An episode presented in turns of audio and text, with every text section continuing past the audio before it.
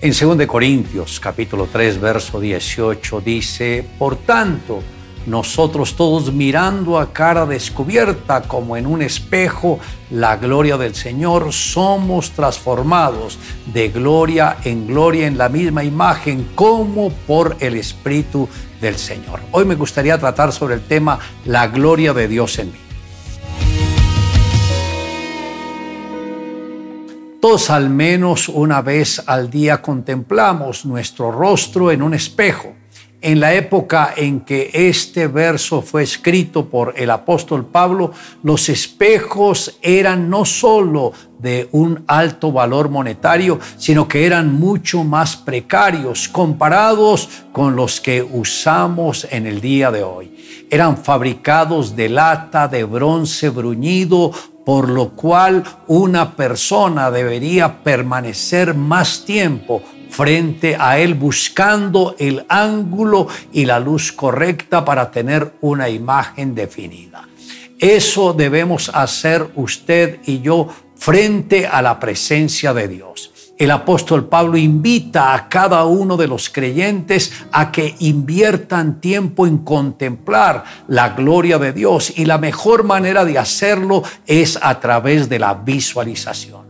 En la medida en que perseveremos en contemplar su gloria, seremos transformados en esa misma imagen que logremos captar de Él. El apóstol Pablo había logrado desarrollar una visión espiritual en su propia vida y de una manera extraordinaria él podía ver con nitidez la gloria de Dios. La palabra transformar en el idioma griego es metamorfosis, dando a entender cómo a medida que estábamos en el lugar secreto con Dios, iremos desprendiéndonos de nuestra naturaleza débil y carnal, adquiriendo así el carácter de Cristo. Entonces tendremos su mente y podremos ver las cosas como Él las ve.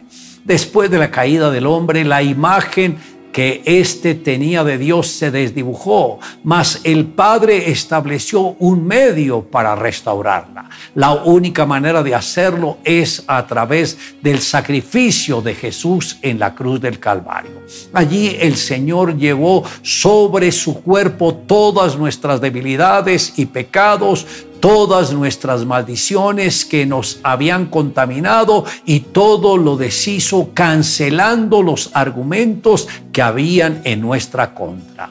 Solo a través de la fe en el Señor Jesús y su sangre podemos recibir la nueva naturaleza por medio de la cual la imagen de Dios será restaurada en nuestras vidas. Charlie escuchaba música satánica y practicaba el ocultismo. Aunque había nacido en un hogar cristiano, a su corta edad sufrió una crisis de identidad y terminó sumergido en vicios, inmoralidad y violencia. Un día estando bajo la influencia de las drogas, su hermana le invitó a asistir a una reunión cristiana. Cuando estaba en aquella iglesia desafió a Dios para que lo cambiara. Estaba dispuesto a hacer cualquier cosa con tal de ser libre de la opresión. Antes había tratado de hacer lo mismo, no había funcionado, pero en esta ocasión era diferente. Ahora anhelaba tener un cambio, por lo que se postró sobre sus rodillas con nada más que un corazón desesperado. En ese momento sintió que algo entró por el pecho y seguía hacia la cabeza. No entendía lo que era, no podía dejar de llorar. Sentía que era el más grande pecador, pero que Dios le estaba abrazando no le estaba juzgando por su rebeldía. Cuando se levantó no tenía duda de que realmente había sido liberado.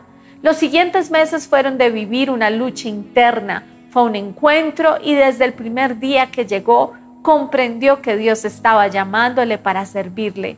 Él le había sostenido en su mano desde el momento que derramó su corazón delante de él. Él es su todo, su guía, Hoy en día es un líder y junto con su familia sirven a Dios. Jesús vive y Él puede hacer milagros en la vida de aquellos que con un corazón sincero le buscan y creen en Él. Le invito a que me acompañe en la siguiente oración. Amado Dios, gracias por extender tu misericordia, por correr el velo que había en nuestro entendimiento y también en nuestros ojos. Gracias por enseñarnos que aunque estamos en este mundo lleno de toda clase de iniquidad y de maldad, también contamos con la presencia tuya, porque tú mismo nos dijiste, no te dejaré ni te desampararé.